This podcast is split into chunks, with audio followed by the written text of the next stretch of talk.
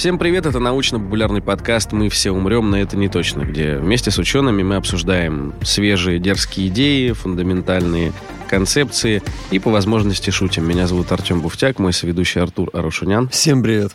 Артур, сколько элементов в таблице Менделеева? Ой, мне сейчас будет, наверное, очень стыдно, и, надеюсь, меня не слышно учительница по химии из школы, но больше ста. Как хитро ты выкрутился.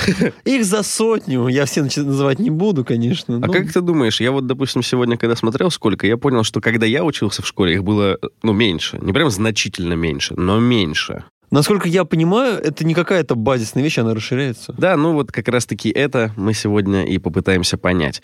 А, расскажет нам о том, как появляются, получают, открывают, тоже хороший момент, как правильно сказать, новые элементы, Александр Карпов, доктор физико-математических наук, ученый-секретарь лаборатории ядерных реакций Объединенного института ядерных исследований. Здравствуйте, Александр. Добрый день. Здравствуйте. Причем у меня была таблица в кабинете химии, и я помню, что она не поспевала за тем, как открывали элементы. Ну, то есть там таблицу пять лет назад купили, когда я учился, потом бац, и преподаватель говорил, а уже больше элементов. Александр, как так получается? Вот их открывают или синтезируют? Можно ли сказать, что когда вы синтезировали что-то, вы открыли? Да, это именно так. Ага. Обычно так и говорят, да. То есть синтезирован новый элемент, да.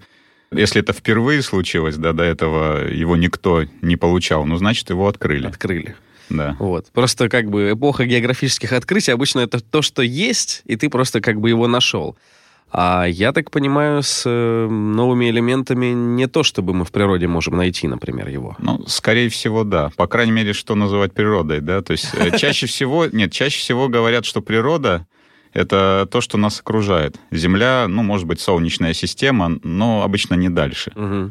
То есть, когда говорят «вселенная», все-таки вот, ну, вот, э, это что-то более широкое понятие, чем природа. Под природой обычно понимают окружающий нас мир. Mm-hmm. Вот, да, вот в окружающем нас мире действительно э, самый тяжелый элемент, которого много, это уран. Элемент с номером девяносто два. Несмотря на то, что он радиоактивный, да, все это знают, но живет он очень и очень долго. Есть такое понятие в физике — период полураспада. То есть время, за которое распадается половина атомов. Вот для урана это четыре с половиной миллиарда лет. Вот по такому совпадению возраст Солнечной системы тоже четыре с половиной миллиарда лет. Означает, что вот с момента образования Солнечной системы на Земле осталась половина от исходного количества урана, но этой половина, она, это гигантское количество. Вот, а элементы за ураном в природе, они, в принципе, встречаются.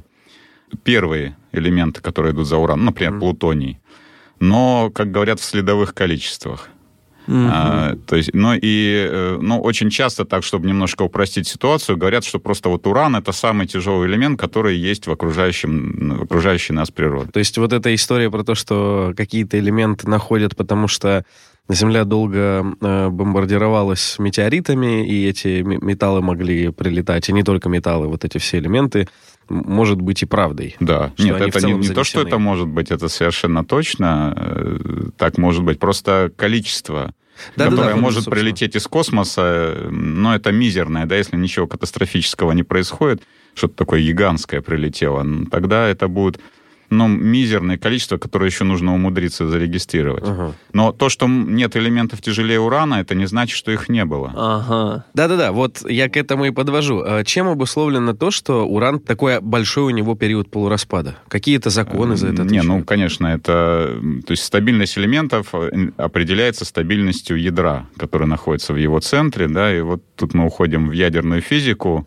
И различные, то есть есть ядра стабильные, которые живут ну, бесконечно долго, да, или так долго, что нельзя экспериментально зарегистрировать его распад. Mm-hmm. А, есть радиоактивные, их большинство. Стабильных там чуть меньше трехсот ядер. И, и самое тяжелое ядро — это ядро свинца, которое может быть стабильным. Вот, а все ядра, которые тяжелее свинца, то есть восемьдесят второго элемента, они все радиоактивные.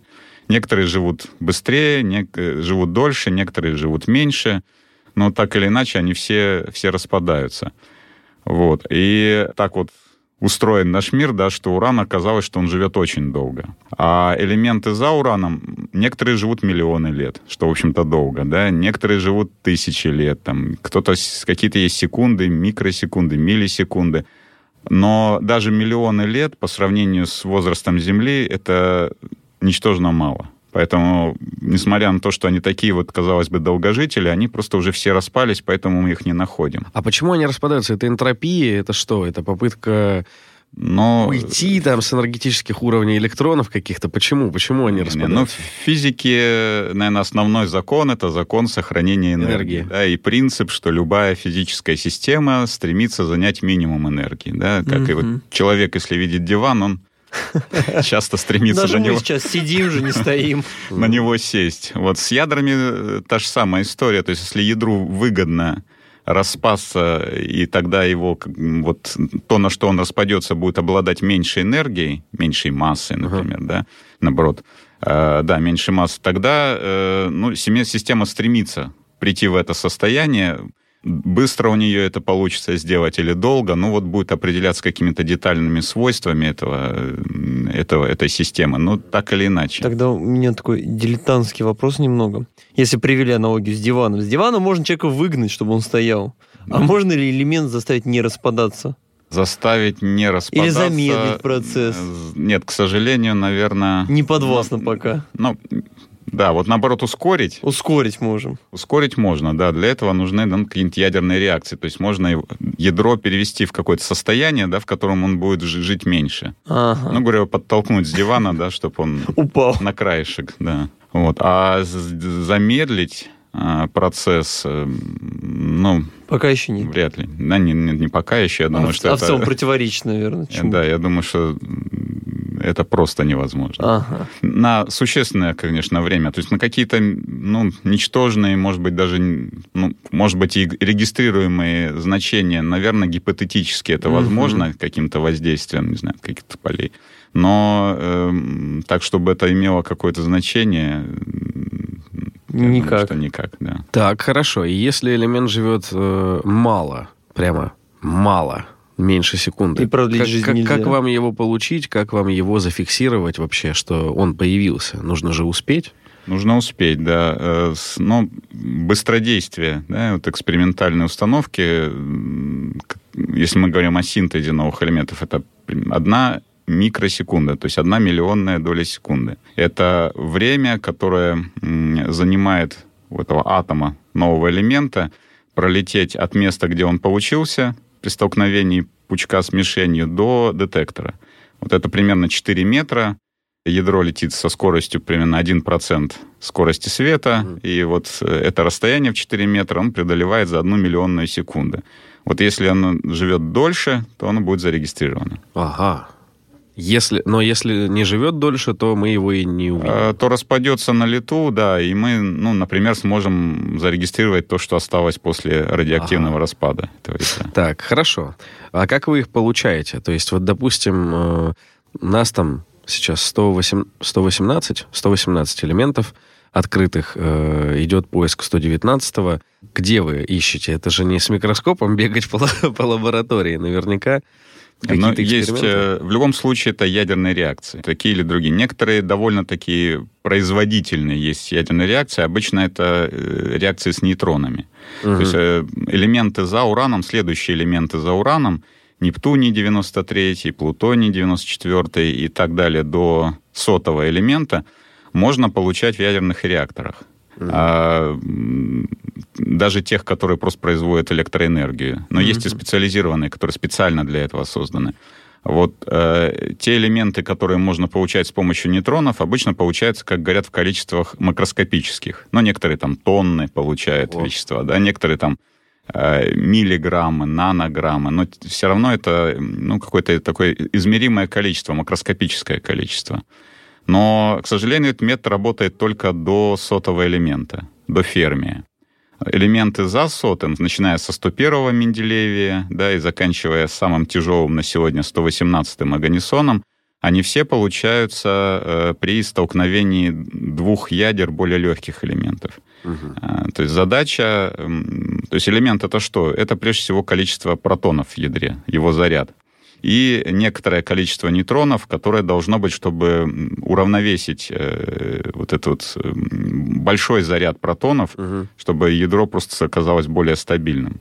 А вот э, в ядерных реакциях с, с тяжелыми ионами, да, мы пытаемся э, вот эти два ядра, два тяжелых ядра стал, сблизить, чтобы они коснулись друг друга, и тогда под действием ядерных сил они, вот, ну, может представить, что как две капельки жидкости сольются, и получится ядро нового элемента. А дальше уже появятся электроны, которые сядут на свои орбиты, и мы получим атом, ну, и тот самый химический элемент, который вот мы пытаемся получить. Но то, что вы описываете, похоже очень на принцип действия коллайдера, когда разгоняют, даже не с коллайдера, а ускорителя просто, допустим, частиц, когда есть мишень и разгоняют э, пучок, допустим, из большого количества там протонов, например. Э, но там они же разбиваются, а у вас они сливаются. Почему? Это более низкие энергии какие-то? Ну, совершенно верно, да. То есть э, задача вот физики высоких энергий — это... Поломать. Разломать, да, и посмотреть, как это устроено. Ну, если так совсем уже утрировать, да. Вот э, в физике, о которой мы сейчас говорим, задача вот э, как с хрустальной вазой, да, аккуратненько-аккуратненько эти два ядра подвести друг к другу, э, так, чтобы они только коснулись, чтобы лишней энергии туда не, не, дать. не, не дать, да, не, не, не ввести в систему. Но, тем не менее, для того, чтобы просто два ядра коснулись друг друга, нужно одно относительно другого разогнать до скорости примерно десять процентов скорости света. Да, это, если скорость света триста тысяч километров в секунду, значит, ну, примерно тридцать тысяч километров в секунду. То есть вот усилия алхимиков, которые, по сути, были правильными, да, вот в средние века, ну, они же сталкивали, они сдавливали, ну, да. грели. Но, но не, не в тех масштабах, как это нужно не было. Не та энергия была, да? То есть не вот та энергия. Такая скорость необходима, чтобы преодолеть вот эти их отталкивающие, да, естественно. Ну, два одноименных заряда отталкиваются, ну, как да. мы все учили в школе, да, и вот положительно заряженные протоны в ядрах, они тоже отталкиваются. Поэтому для того, чтобы два ядра коснулись друг друга, их нужно относительно друг друга разогнать. Десятая ну, вот, скорость света, ничего себе. Примерно до такой скорости, да, для того, чтобы произошла какая-нибудь ядерная реакция. И вот получается, а это одинаковые элементы могут быть? Или как, как вы определяете, какие элементы необходимы для синтеза нового? Ну, это действительно очень непростая задача. Наверное, самым худшим вариантом было бы взять одинаковые. Была бы наименьшая вероятность образовать. То есть, если мы, например, хотим, ну, скажем, не знаю, сто четырнадцатый элемент, да, вот Флеровий, который сейчас называется, вот э, наименьшая вероятность э, его получить была бы, если бы мы взяли два ядра с зарядом пятьдесят семь. Ну, пятьдесят семь плюс пятьдесят семь, да, вот как раз сто четырнадцать. По-моему, это лантан, если я не ошибаюсь. Вот, но э, мы бы получили... Мы бы ничего не получили. Вот, на, наилучшие... Гарантированно ничего бы ну, не получили. За время жизни человека точно бы ничего не получили. Вот, а наилучший вариант это был бы взять э, мишень из сто тринадцатого элемента и бомбардировать ее протонами. Но мишени такой нет. Mm-hmm. А, в этом а, проблема. Мишени а, нету. То есть дальше, дальше начинается поиск... Ну, такое, можно сказать, эмпирическое правило, что чем ас- асимметричнее реакция, то есть тем тяжелее мишени, легче бомбардирующая частица, тем вероятность будет больше. А дальше это мы пока только вот с, с числом протонов определились. Дальше еще важно число нейтронов. Потому что число нейтронов в ядре тоже должно быть определенным, так, чтобы мы имели ну, не исчезающее малое время жизни, а хотя бы регистрируемое. А еще лучше получить наиболее стабильную комбинацию вот для данного элемента, самый стабильный изотоп. И вот здесь главная проблема. Нейтронов все время не хватает. Поэтому кроме того, что нужно составить правильную комбинацию так, чтобы получить нужное число протонов, еще была чудовищно сложная задача для того, чтобы добиться в этом ядре максимально возможного, по крайней мере, на сегодня, количества нейтронов. Вот эту задачу действительно было решить очень и очень сложно. Переборщить, получается, с нейтронами не получится? Не получится, да. То есть это можно, но на бумаге, да, но вот в реальной жизни не получится. То есть, получается, получить новый элемент можно разными комбинациями? Один и тот же? Конечно, да. А, разные есть... изотопы его. Но изотоп — это э, один и тот же элемент, отличающийся числом нейтронов, ядро которого отличается числом нейтронов. То есть, если я максимально упрощу, да, для себя хотя бы, чтобы получить там сто двадцатый элемент, да, мы должны скрестить, не знаю, сотый и двадцатый, Ну, сотый и девятнадцатый. Не факт. Не, но не У факт. тебя мишень. Мишень должна мишень, быть да. из элемента, который можно... Но, получается, комбинации добыть. могут быть разные, чтобы открыть этот же элемент. Совершенно верно, да. А, как интересно. Я, я почему-то всегда думал, что нужно соединить одинаковые какие-то вещи, и только при их сочетании получится новый элемент. Оказывается, можно разные соединять и получать тот же элемент. Вообще, правда, похоже на алхимию. Да. Очень сложно и очень волшебно. Но она работает. Да, она работает. Почему вообще, почему существуют изотопы? То есть почему одно и то же ядро, одного, ну, то есть, ну, фактически один и тот же элемент может существовать и быть стабильным с разным количеством нейтронов? То есть не то, что у нас есть элемент, и мы вот отобрали нейтрон, он будет стремиться к тому, чтобы восстановить его. То есть... Э... Ну, для большинства ядер именно так и происходит, а, вот. да. То есть если мы, как вы говорите, переборщим с нейтронами, их скажет, окажется слишком много... то э, есть такой бета-минус распад, называется, да, когда нейтрон распадается в протон, mm-hmm. то есть ага. число, число нейтронов уменьшается, число протонов увеличивается. увеличивается. Да. Ну, вылетает там еще антинейтрино и электрон, но это они вылетают из ядра, и ядро это дальше уже неинтересно. А вот то, что нейтрон становится протоном, это вот тот самый способ, как э, избавиться от э, чрезмерно большого числа нейтронов. Есть обратный процесс, называется бета-плюс распадом. То есть, когда нейтронов мало. очень мало, да, то протоны э, могут также испытать бета-плюс распад в ядре, и не, число не, протонов уменьшится, а число нейтронов увеличится на единичку, соответственно. Вот, но и, и, вся, и, и, и оба эти процесса стремятся к тому, чтобы ядро перешло вот в эту вот стабильную комбинацию нейтронов и протонов, которая... немножко разная для легких ядер, для тяжелых. Для, для легких обычно примерно пятьдесят на пятьдесят нейтронов и протонов.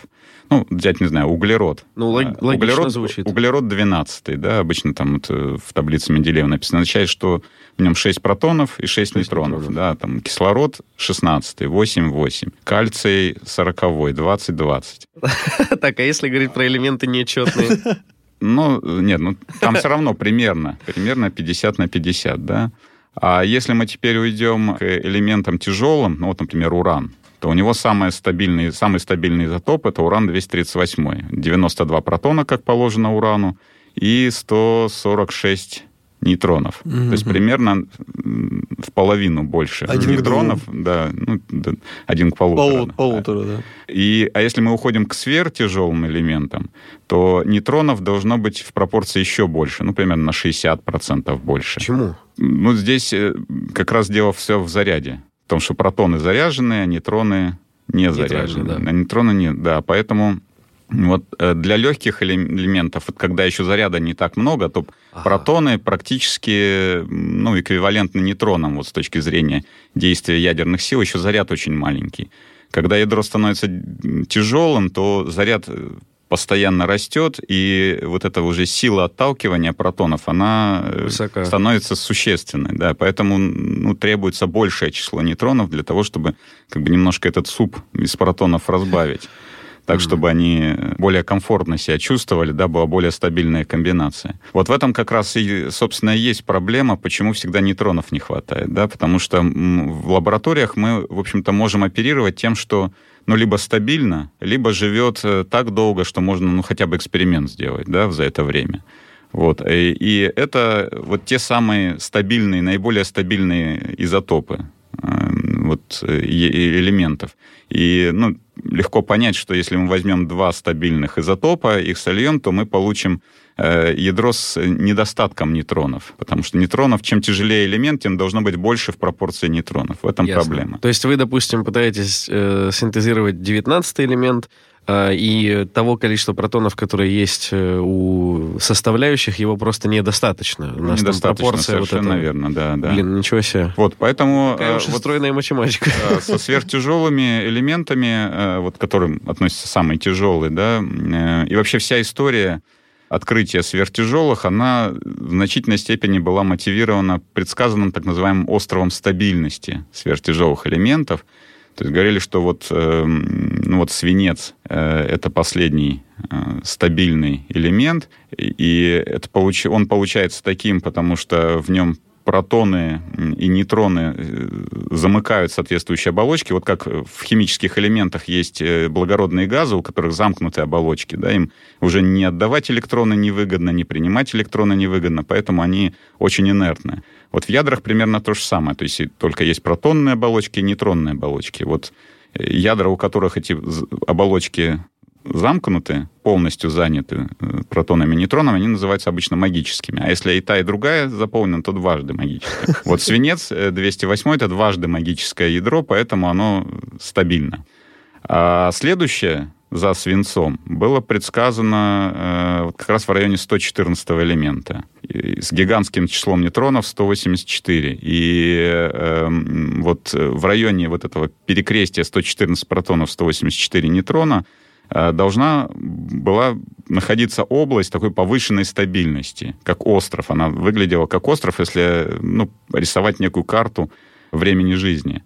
И остров этот назвали островом стабильности сверхтяжелых элементов, соответственно, сами элементы сверхтяжелыми. Да? И вот открыть этот остров или, например, доказать, что его не существует, была задача, которую решали ну, вот с конца шестидесятых годов. Действительно была задача, которую вот, ну, под разными способами подступались, вот как вы говорили, что один и тот же элемент можно mm-hmm. разными способами синтезировать. И через это проходили, да. И действительно было пятнадцать-двадцать лет просто нулевого результата. То есть в, просто эксперименты? Нет, это не, не просто эксперимент, потому что каждая неудача, вы, ну, во-первых, что-то вычеркиваете, потому что все-таки что-то вы понимаете, mm-hmm. да, из этого. То есть это шло накопление опыта, опыта знаний, пониманий, как, как ядерные реакции происходят. В конце концов, ну, вот остался фактически единственный способ, единственная комбинация, которая работает. Гипотетически могла сработать, это... В качестве пучка взять кальций сорок восемь, я говорил, что кальций сорок это вот двадцать на двадцать протонов и нейтронов, но у кальция вот он удивительный такой элемент, у него есть один стабильный изотоп с очень большим числом нейтронов. Кальций сорок восемь, двадцать восемь нейтронов, двадцать протонов, почти такое же соотношение, как в тяжелых элементах. Mm-hmm. И вот двадцать протонов мы имеем из кальция. Соответственно, для того, чтобы, например, сто четырнадцатый элемент получить, нам нужно еще девяносто четыре протона. Значит, эта мишень должна быть из плутония. То есть тут сложение как бы. Ну, протоны, да, просто складываем. То есть элементы со сто четырнадцатого по сто восемнадцатый, посмотреть, то все эти мишени, которые использовались, во-первых, кальций-сорок восемь жутко редкое ядро. Да. Изотоп редкий. Его получают в одном месте в мире, это в нашей стране. Ничего себе. На севере Свердловской области, да, есть одно из предприятий Росатома, Электрохимприбор. Вот это единственный центр в мире, который кальций-сорок восемь выделяет из природного кальция. Он, он существует в природе, его просто очень сложно и найти, типа? Дорого выделить. Угу. Нет, найти его не проблема. Он вот. Стабилен? Да. То есть именно вот сложность именно его получить, а не да, то, его, что... его выделить, да. Вот технология, извлечь, да? Технология его выделения, она очень сложная, дорогостоящая и ну, малопроизводительная. А чем обусловлено, что он есть в природе? Зачем в природе вообще нужен изотоп кальция? Но это так мы, наверное, очень далеко идем, зачем он нужен. Почему именно вот этот оказался стабильным? Ну, это я про магические числа говорил. Вот двадцать – это тоже магическое число, и двадцать восемь – магическое. Поэтому кальций-сорок восемь – это дважды магическое ядро. Вот именно, именно благодаря этому... Да. То есть там ядро закрыто и протонов, и протон, и нейтронов, да. И кальций-сорок – дважды магическое ядро, двадцать на двадцать, да, и, а. и кальций-сорок восемь.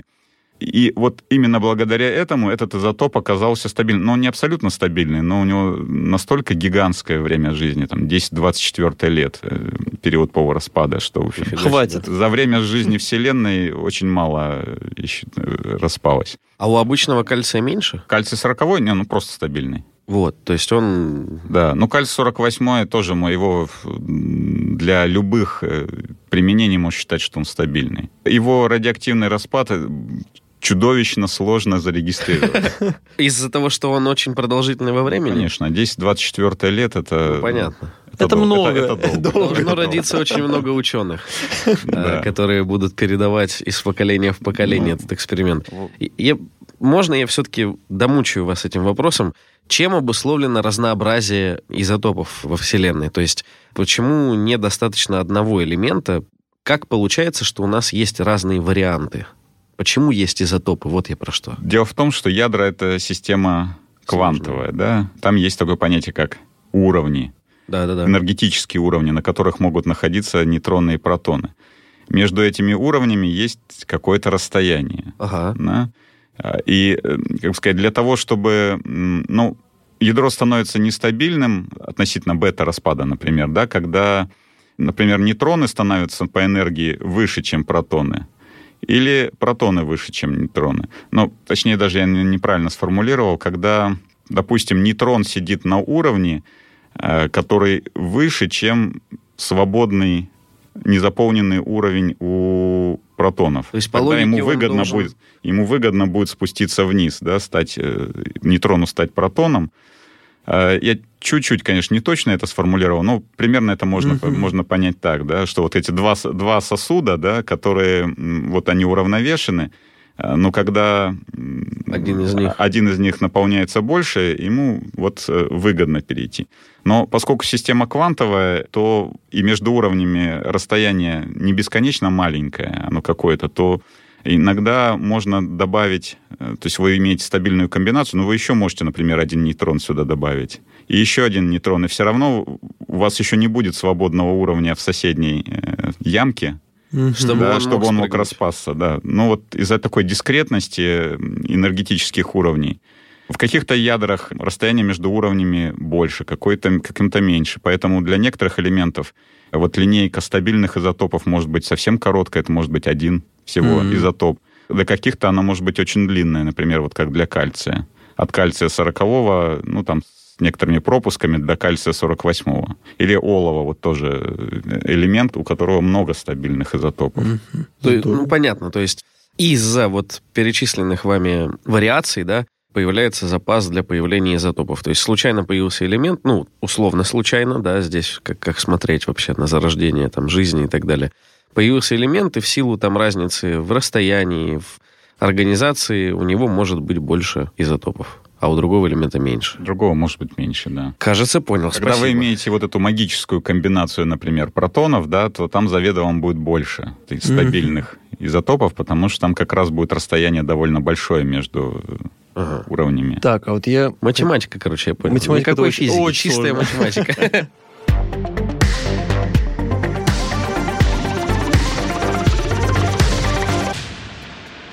Александр, вот мы уже здесь на протяжении какого-то времени говорим синтезировать, элемент синтезировать и так далее. Когда ученые хотят синтезировать элемент, они знают, что они хотят синтезировать? Или это вот эту комбинацию мы еще не пробовали, давайте их столкнем, посмотрим, что получится? Или все равно понимают, что хотят, и уже ищут комбинации, чтобы этого достичь? Какая, какой здесь порядок логический? Мы знаем чего, но не знаем как? Или мы знаем как, но не знаем чего? Ну, конечно, нет. К эксперименту вообще готовятся, да? Угу. Это означает, что вначале... Ну, должна быть какая-то теоретическая uh-huh. работа, да. Вот я, я говорил про остров стабильности, его же предсказали. Uh-huh. Соответственно... Нашли кальций изотоп, который лучше всего ну, подходит для да, этого вот эксперимента. И, соответственно, там какой-нибудь плутоний, например, да, самый тяжелый изотоп плутония доступный. Дальше вот для этой комбинации можно посчитать, во-первых, ну, как физики говорят, сечение, но вот я думаю, что, может быть, проще говорить вероятность uh-huh. синтеза, да. Дальше посмотреть, как, насколько...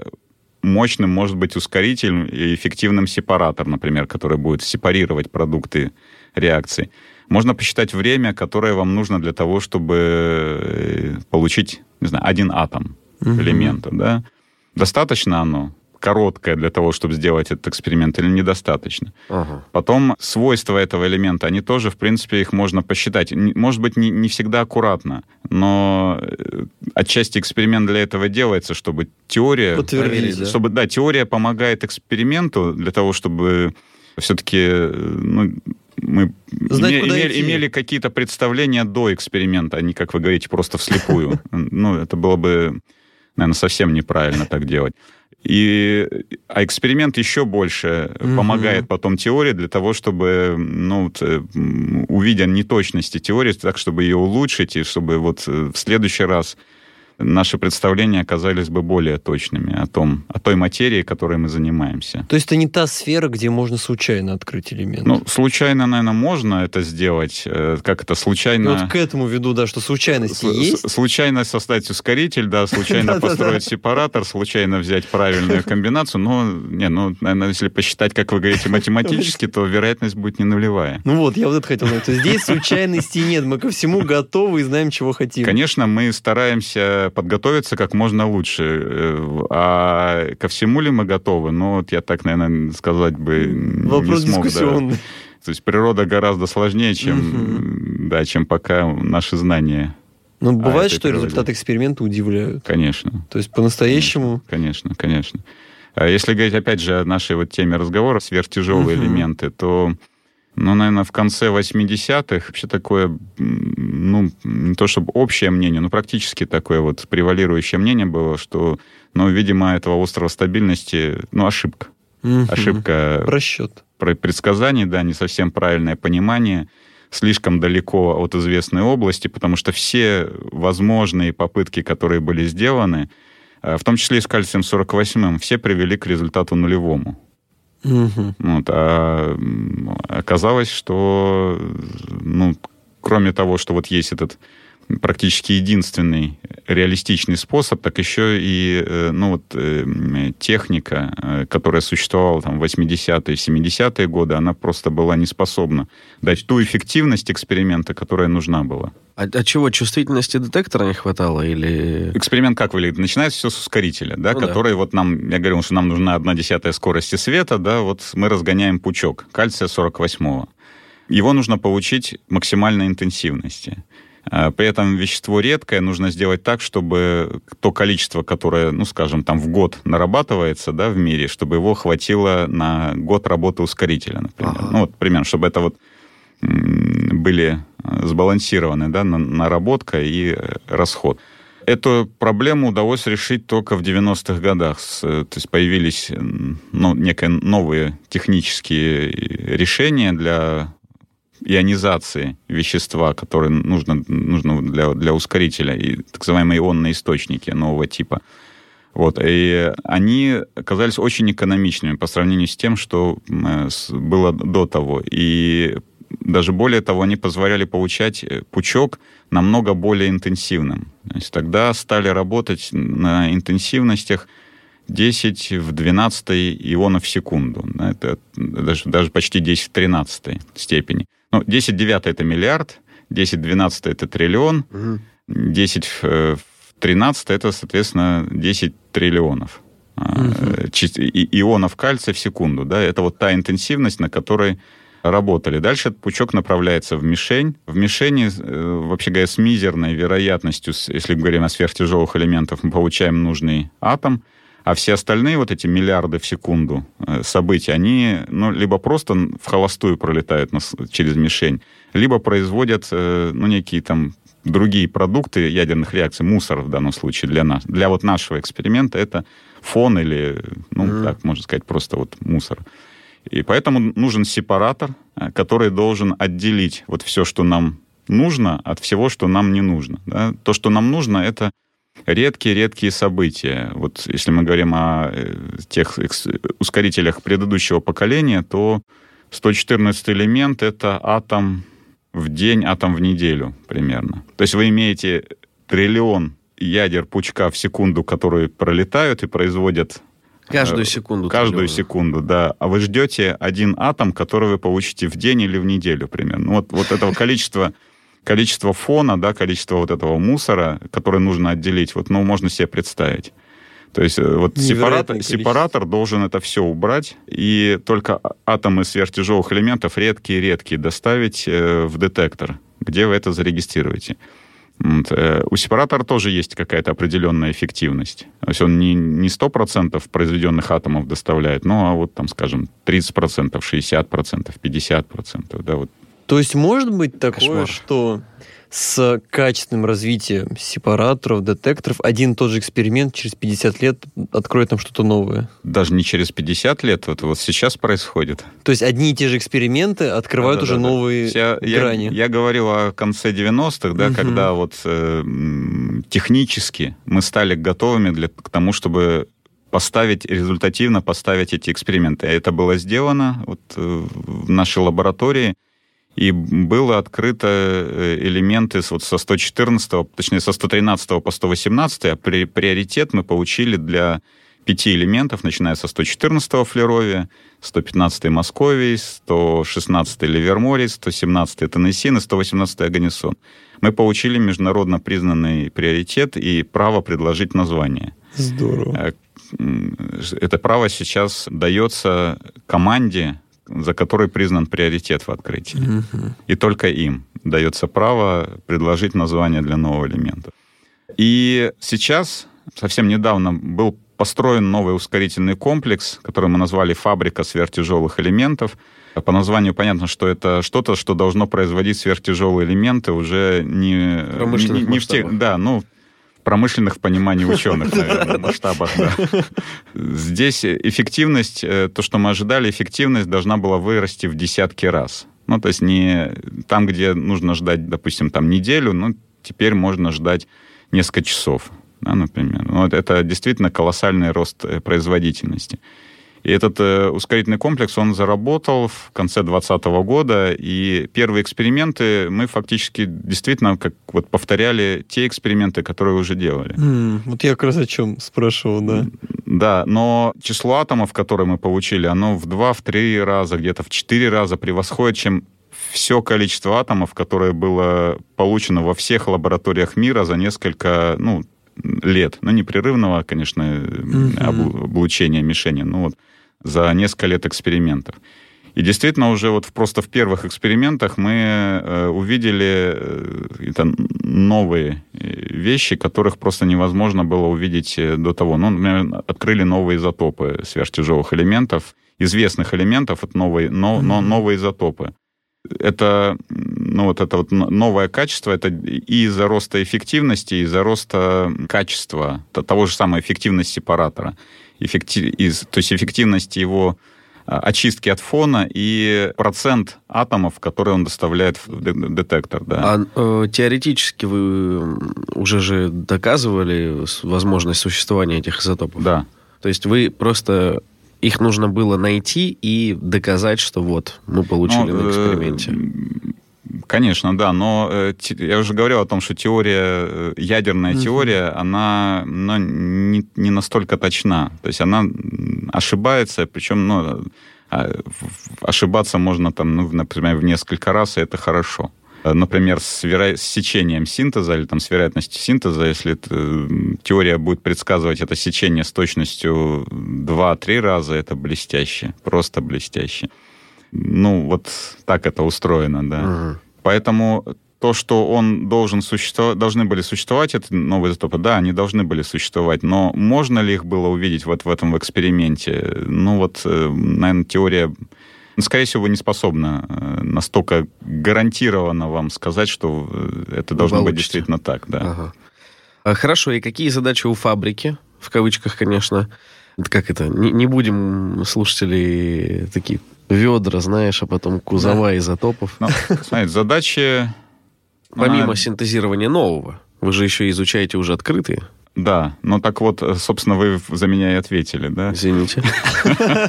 Но я не знаю, как вы изучаете и зачем. То есть, для фабрики действительно две большие задачи, да? Это синтез неизвестных элементов, сто девятнадцатый, сто двадцатый, о которых вы, да, вы уже говорили. То есть, действительно, это задача, наверное, такая номер один, которой вот идет непрерывная подготовка.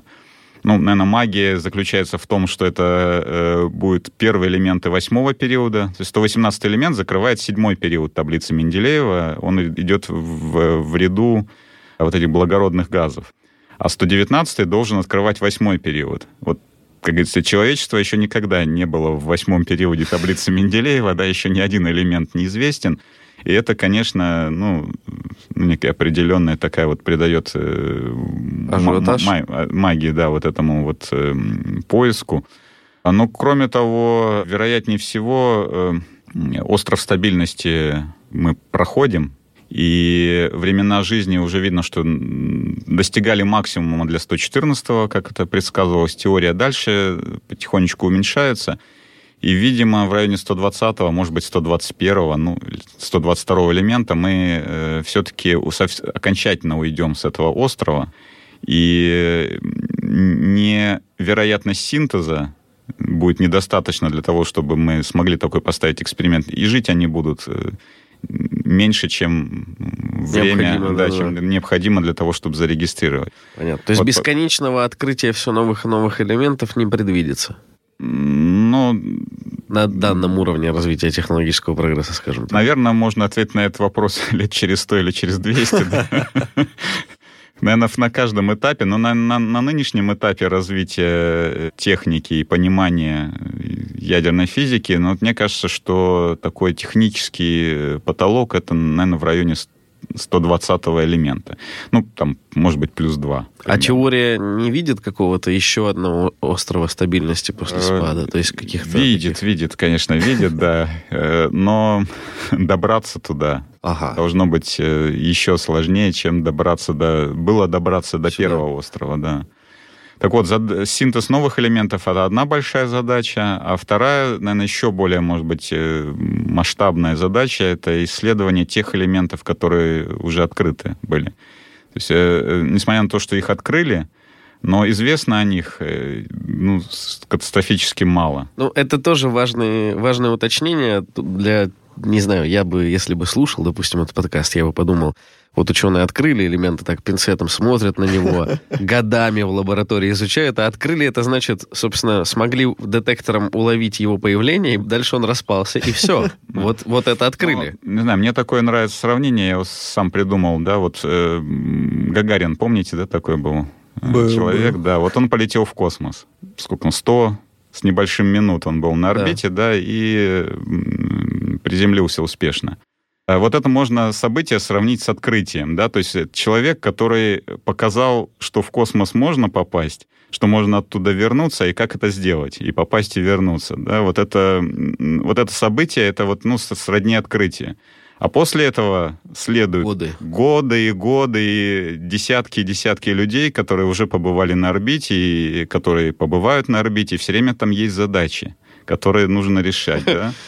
Здесь примерно та же история, да, то есть вот с этими первыми экспериментами показали, что сверхтяжелые элементы существуют, что их можно получать, как их получать, но теперь нужно изучить. Как изучать сверхтяжелый элемент? Ну, смотря, что вы хотите сделать. А На, вот, например, какой, это... какой список задач? Ну, смотрите, ну, во-первых, есть свойства ядер, да, какие-то, ну, например, масса.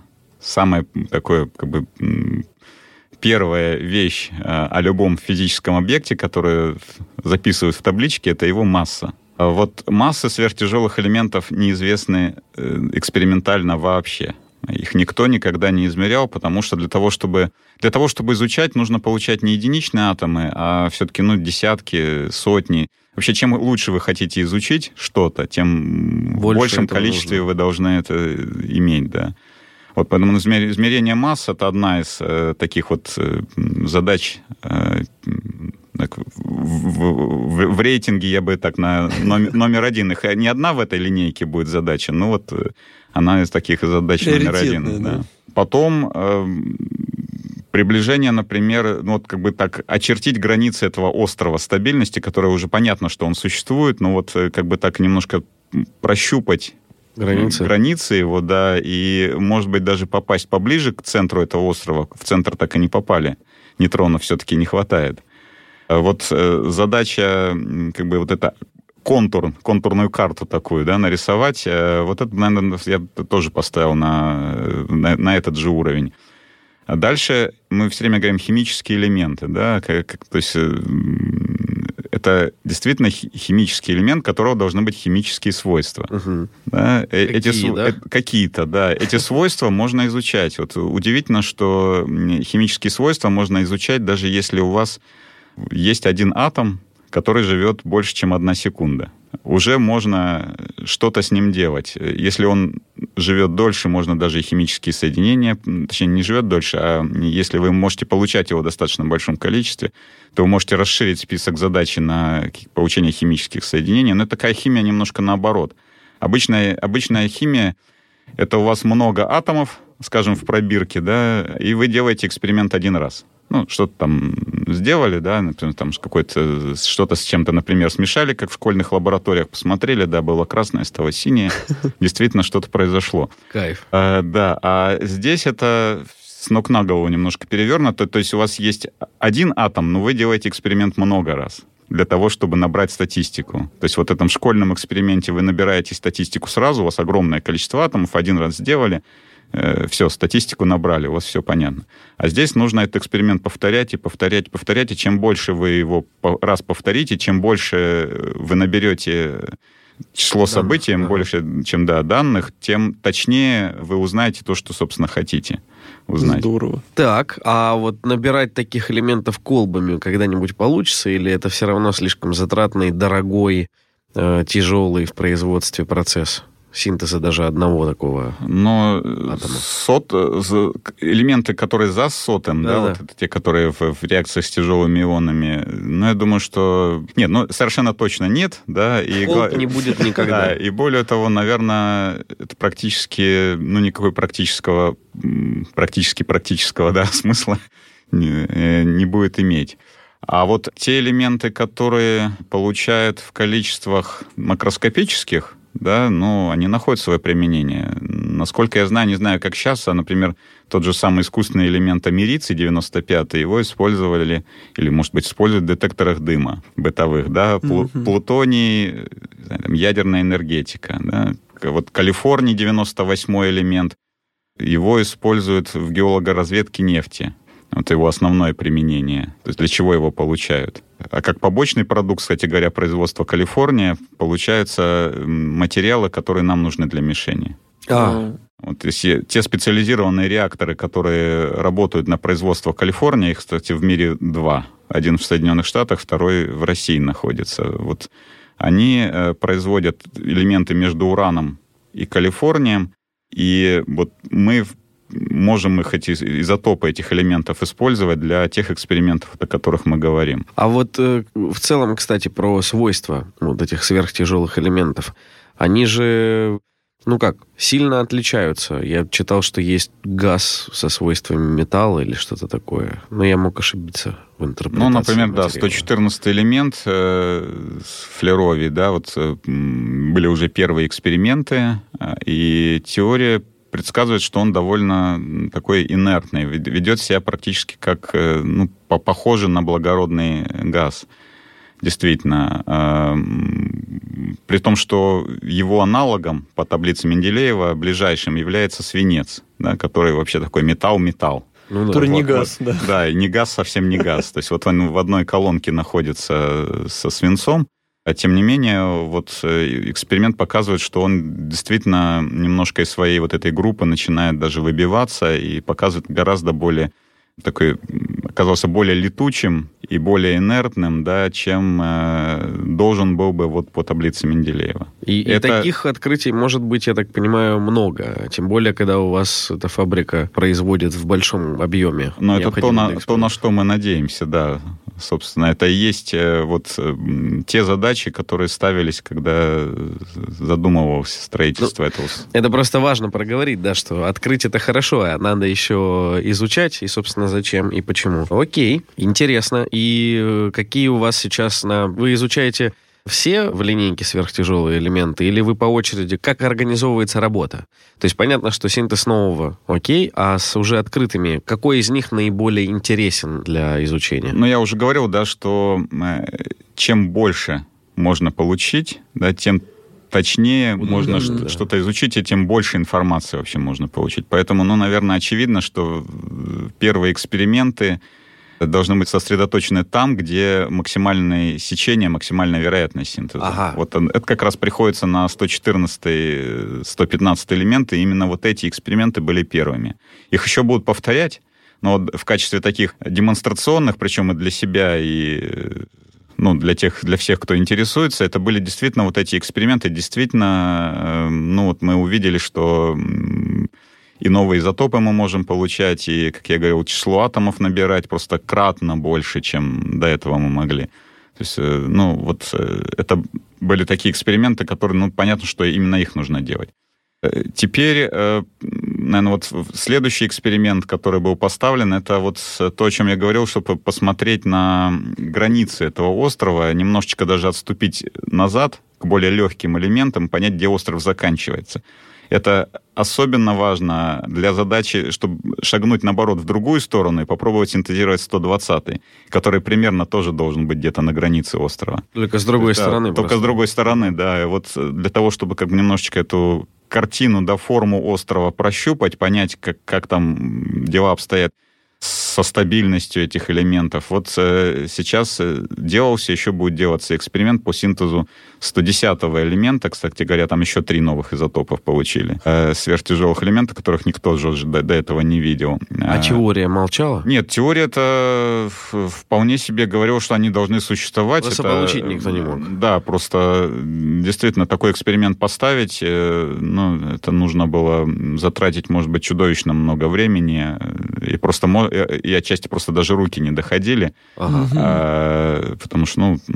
Более приоритетные какие-то. Да, что-то. Есть более приоритетные, есть, ну, наверное, какое-то время, которое можно выделить на вот эти экспериментальные исследования, и его не бесконечно много. Только хотя эксперименты, хотя эксперименты все длятся двадцать четыре часа в сутки, семь дней в неделю. Практически... Без остановок. Нет, ну, без... Есть технические остановки, угу. но, в принципе, вот... Подобные эксперименты рассчитаны, что они идут круглосуточно, нон-стоп. То есть они, получается, без участия человека могут идти? Человек сидит за компьютером. Угу. И анализирует. Да, и смотрит, как все происходит. Естественно, не в зале ускорителя, не в зале сепаратора, когда техника работает, нельзя находиться человеку. Угу. Это, ну, это просто радиационная безопасность. Да? А контроль, весь контроль и все управление идет дистанционно, ну, и там из, из соответствующих пультовых. Здорово. Так, и каких э, открытий нам ждать? Зачем следить? К чему готовиться? Ну, задачи я уже обрисовал, да. да. Надеемся, что будет поставлен в обозримом будущем эксперимент по синтезу новых элементов. И мы его ждем очень сильно. А название уже придумали? Ну, знаете, там про, про, про медведя и шкуру, да. Я бы не стал. То есть рано, даже, рано, нет, рано, нет, да? Нет, конечно. Хотя как называть элементы, это известно. Как можно называть. А, то есть да, заготовки есть. есть? Не, не то, что заготовки, есть правила. А, есть вот прав... даже как. Конечно. Есть правила, они такие прописанные. А, э, то есть да. не как команда ученых захотела, так и назвала. Не, ну как захотела, но как в рамках... Захотела, но, но в, рамках, в рамках правил, да. Но мы со, с, видим, да, с, просто если посмотреть на таблицу Менделеева, это что? Это бывают какие-то свойства элемента, да, там какой-нибудь газообразный, там, не знаю, неуловимый, нестабильный, там, не знаю, uh-huh. мягкий, пушистый. Вот. Это может быть что-то из мифологии. Ну, вот, например, как Уран, да, uh-huh. или Тулей. Это из скандинавской мифологии. Блин, я думал про Тулу. А, да. Московий. Это правда. И Дубний. Следующее название, да, это место, связанное с местом открытия. Ну, это вот там тьма и Рутений, да. Калифорнии. В честь России. Калифорнии, Московии, Дубний, да, Беркли, ну и так далее. Франции, Германии, Полонии. Очень много можно связывать. Хотя Полоний открыт был не в Польше, да, но, но тем не менее. Мария Складовская-Кюри, она, понятно, родом из Польши. Mm-hmm. Конечно, вот этот элемент ей было очень приятно назвать в честь своей родины. Вот. И в честь ученого mm-hmm. можно называть. Собственно, все. Вот список на этом заканчивается. Понятно. То есть, как бы в честь политика, например, которому я симпатизирую, не получится назвать элемент. Только если он докажет, что он ученый. Хорошо, мы в завершении всегда задаем всем нашим гостям этот вопрос. Вот послушал нас, допустим, выпускник, либо человек, который заканчивает э, бакалавриат и думает о магистратуре. Так ему понравилось то, о чем вы рассказываете, понял, что в целом он хотел бы заниматься чем-то подобным. Вот в первом случае для школьника какая ему нужна база, фундаментальный какой багаж знаний, из какой области, куда поступать, и для человека, который уже получил там первое высшее, и вот смотрит, куда дальше идти работать, да. Что вы посоветуете? Потому что написано-то у вас, что вы доктор физико-математических наук, а у нас тут и химия, и прямо физика-физика. И техника. И техника. техника. Но дальше нужно посмотреть все-таки, что молодому человеку нравится. Да, если ему, если он, ему больше нравится инженерная специальность, он вполне может пойти, например, в МИФИ, да, получить образование как физика-ускорительщика и работать в этой области как инженер, да, который создает ту самую технику, или как инженер-конструктор, например, да, который конструирует вот это, это все ускорители, сепараторы и, и так далее. Все это необходимое устройство, которое, на котором все это делается. Если у молодого человека действительно тяга к или химии... Девушки. Или девушки, да, например, тяга к химии, то ну, можно пойти на химический факультет, да, выбрать, например, кафедру радиохимии и... прийти заниматься химией сверхтяжелых элементов. Физику, как вы понимаете, тоже, в общем, найдется, чем заняться. Так же, как и математику. Ну, то есть здесь э, смело можно брать просто фундаментальную какую-то основу, а дальше уже плясать от задач. Практически любая, естественно, научная специальность, да, пригодится в этой области. Хорошо. А насчет э, вузов есть у вас предпочтения? Может быть, кого-то вы хотите отрекламировать? Вы знаете, вот последние годы, что очень приятно, э, появляется все больше и больше студентов, вот как раз такого вот э, старший курс бакалавриата, магистратуры, из э, очень большого числа вузов. Вот, ага. вот до, ну, скажем, лет десять назад вот список вузов, откуда приходили студенты, это, ну, он там на одном, не знаю, ну, на одной руке, может быть, ну, пальцев да. бы и хватило. Ну, на двух, хорошо. Сейчас это действительно, ну, практически вся страна, везде, где есть физические направления, откуда-то это единицы, откуда-то это вот просто... Поток. Ну, поток, да. Угу. Сейчас в Дубне, например, появился филиал Московского государственного университета. Даже так? Не совсем на пустом месте. Там исторически был филиал НИИ ядерной физики Московского государственного университета. Но сейчас это некое более такое крупное образование, которое будет готовить студентов не только по ядерной физике, но и по другим специальностям, которые вот имеют отношение к нашему институту. Потому что вот вы говорили, что вы разговаривали с предыдущим Да-да-да, Игорем моим коллег, коллегой, да, он наверняка разговаривали про ай ти. Все так, все так. Есть и радиобиология, вот есть и химия, да, и много других разных направлений, которые, чем в институте занимаются. О, да, молекулярная генетика. Биология, это... там все, по-моему, было. Это да? мы уже, да.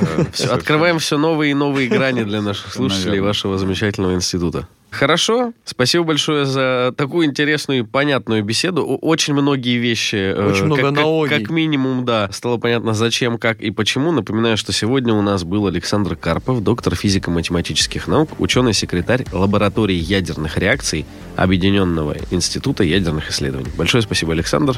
Спасибо. Спасибо. И желаем вам успехов, открытий и всего того, что будет вас и нас всех радовать.